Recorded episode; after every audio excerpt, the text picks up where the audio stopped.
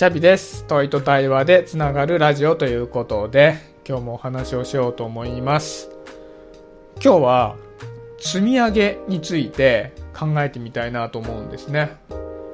ツイッターのね、タイムラインに、あれ去年ぐらいからなのかな、今日の積み上げっていう、まあ、ツイートをよく見るようになったんですね。で、そのハッシュタグ今日の積み上げっていうツイートで、まあ、何が書かれてるかっていうと、まあ、その日にね、その人がどういう活動をしたかみたいなことが、ま、いろいろ書かれていて、例えば、今日ブログ1本書きましたとか、今日音声配信1本しましたとか、あとはインプット系だと今日読書を1時間しましたとか、映画を1本見ましたとか、なんかそういったことが、まあ、その日の積み上げ活動として、まあ、報告されているツイートだったりするんですね。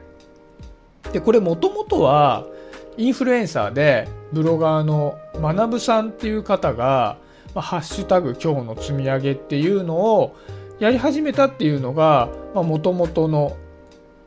始まりだったみたいなんですね。で、僕自身は、ハッシュタグ今日の積み上げとか積み上げみたいなツイートはしたことないんですけど、やっぱりね、こう、積み上げたいなっていう気持ちはめちゃめちゃあるんですよね。やっぱりもう毎日ね、こう限られた時間の中で生活しているわけですから、まあ、ただダラダラと一日を過ごすんじゃなくて、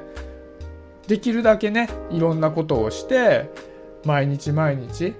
積み上げをして、こう生きていきたいなと。それで成長を感じたいな、みたいなことは、まあ、漠然と思うんですけどね。ただ僕自身やっぱり結構飽き性なんでね、積み上げるっていうのが苦手だったりするんですよ。で、なかなか難しいな、みんな積み上げててすごいなと思いながら、まあ、こう、ツイッターのね、タイムライン見てるわけなんですけど、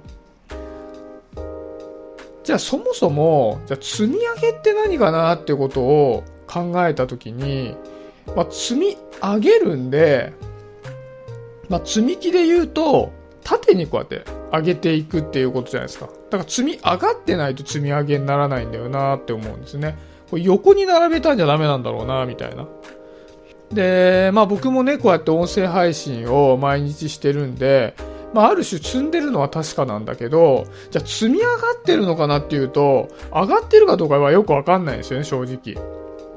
もうせっかくやるんだったらね、こうやって音声配信とかも積み上げていきたいなと思っていて、で、じゃあ実際に積み上げるにはどうしたらいいのかなって思った時に、横に並ばっちゃわないでね。そうした時に、なんか一つ思い立ったことがあるんですね。で、それは、僕、もともと営業職をずっとやってるんですけど、営業職で、まあ、営業力をつけるときに、割とこう早い段階でぶち当たった、なんかこう残酷な事実みたいなのがあって、営業って継続が力なりっていう風にはなりづらいんですよね。まあ、要するに、まあ、営業職の人ってみんな仕事で営業してるんで、まあ、ある種積んでるんですよ、誰でも。ね、全く訪問してね、営業しない人なんていないんで、みんな何かしら積む活動をしてるんだけど、やっぱりどんどんどんどん差が開いていっちゃうんですよね。できる人はどんどん伸びていくし、できない人はあんまりスキル上がっていかないんですよね。毎日訪問活動していても。だから、継続しているだけでは力にならないっていうことが、その時分かったんですね。でも逆もまたしかりで、やっぱりサボり癖のある人っていうのがいて、サボってしまうと、やっぱり力にならないんですよね。要するに、非継続は無力だっていうことも同時に分かったんですね。で、じゃあどういう風にしたら、じゃ営業力っていう力がついていくんだろうって思った時に、あ、これ筋トレと一緒だなと思ったんですよ。例えば、ウェイトトレーニングを例に挙げていくと、ウェイトトレーニングって、わざと重いものを持ち上げたりして、まあ、筋力をつけていく行為じゃないですか。で、これって、イコールどういうことなのかっていうふうに考えたときに、制限をすることによって、能力を高める行為だなと思ったんですね。要するに本当だったら重いもの持ってなければもっとスムーズに動けたはずなのにわざと重いものを持って稼働を制限することによってその重いものを持っていても動かせる筋力がつくっていうのが筋力トレーニングの基本的な考え方なんだろうなと思うんですね。で、これってもう営業も全く同じで、ただ、場数を踏むって言って、まあ、飛び込み営業をどんどんどんどんしたり、いろんなところにアポイントを取って訪問するだけでは、正直話すのってうまくならなくて、まあ、根性はつくんですけど、話すの自体は全然うまくならなくて、どうしたらうまくなるかっていうと、やっぱり制限をすることなんですよね。例えば、僕が新人の頃で言ったら、自分のこう先輩で、すごく営業のできる人の後ろについて、話している内容を全部丸暗記して、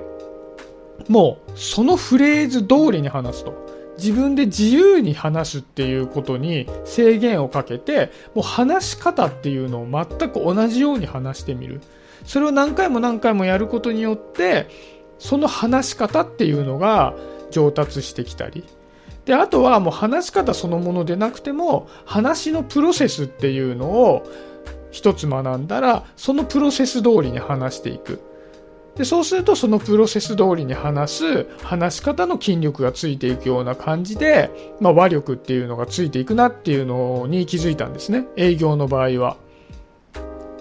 で、僕最近舞台に上がらせてもらえることになって、まあ、完全に素人なんですけど、演技のお稽古してるんですよね。で、演技のお稽古も全く同じで、まあ、台本があるんですよね。僕らは普段人とコミュニケーションを取るときは話す内容って決まってなくて、まあ、フリーで人とコミュニケーションを取るんですけど、演劇の舞台っていうのはもう話す内容っていうのは決められてしまっていて、そこに僕が話す内容の自由っていうのは完全に制限されていて、じゃあその制限された内容をどういう感情で僕は話すのかなっていうところで、いわゆる感情表出の訓練にめちゃくちゃなるなと思ったんですね。これはいわゆる台本によって話す内容っていうのを制限することによって感情表出の部分の訓練をしているなって僕は感じてるんですね。僕はちょっと演技の方法論みたいなことは素人なんでわかんないですけど、僕が最近演技のお稽古をしていて感じたのはそういうことなんですね。で、これはもうありとあらゆることに当てはまっていて、まあ、例えばブログとか書く場合も、ブログをただ毎日毎日書くっていうだけだと、まあ、習慣化したっていう力はつくかもしれないけども、じゃあ文章を書く力がつくかって言ったらあんまりつかないじゃないですか。だから、ある種の決まった型っていうのを、まあ誰かに教えてもらうなり、自分で本を読んで身につけたりするなりして、そのプロセスに沿って何回も何回も書いていくと、その書き方に慣れてきて、そこから自分の表現ができるようになってくるみたいな感じで、まあブログもやっぱり、こうある種の制限をかけることによって力がついていくんじゃないかなと思うんですね。で、やっぱり最近僕こうやって音声配信してるんですけど、やっぱりね、こうフリートークみたいにして毎日毎日喋ってるだけだと、こう毎日継続するっていう継続力はつくけども、話自体がすごい上手くなるかって言ったら、やっぱりあんまり上手くならなくて、こう話のプロセスだとか、話し方だとか、そういったことにある種の制限をかけながら、まあ、あと台本をね、さっきの演劇の稽古と同じようにきちっと決めてから喋ることによって、まあ、話す内容っていうのを制限させて、その表現の仕方の方を訓練する方法もあると思うんですけど、まあ、ともあれ、こう、ただ自由にバーって喋るんじゃなくて、話す内容を制限することによって、やっぱり話し方が上手くなったり、あとは例えば10分とかって決めて話せば、10分で話しきる体力みたいなものがついてきたりするので、やっぱりね、こういうおしゃべりでね、あの配信するのに関しても、やっぱり制限みたいなことが必要になってくるなと思うんですね。だからね、やっぱりこうツイッターで今日の積み上げみたいな感じのものを見るたびに、あ、僕もいろいろ積み上げたいなと思うんですけど、やっぱりね、僕自身がすぐ飽きてしまってね、毎日継続することそのものにハードルがあるので、継続できた時点で結構満足してしまうんですけど、せっかくやるんであればね、横に積んでいくんじゃなくて、縦に積み上げていきたいので、そういったね、こう何かをせっかく続けるんであれば、継続プラス制限で、やっぱり自分の実力アップみたいなことを、まあ何をするにしてもね、目指していきたいな、なんていうふうに思ったので、今日はね、この積み上げとは何かっていうことについて考えてみました。聞いていただいている皆さんもね、なんかこう、こういうことを毎日やるようにしているよっていうのあるんですかね。もしよかったら、自分は毎日継続的にこういうことしているよっていうのがあったら教えてもらいたいです。はい、今日はそんなところで終わりにしようかなと思います。今日もありがとうございました。シャビでした。バイバイ。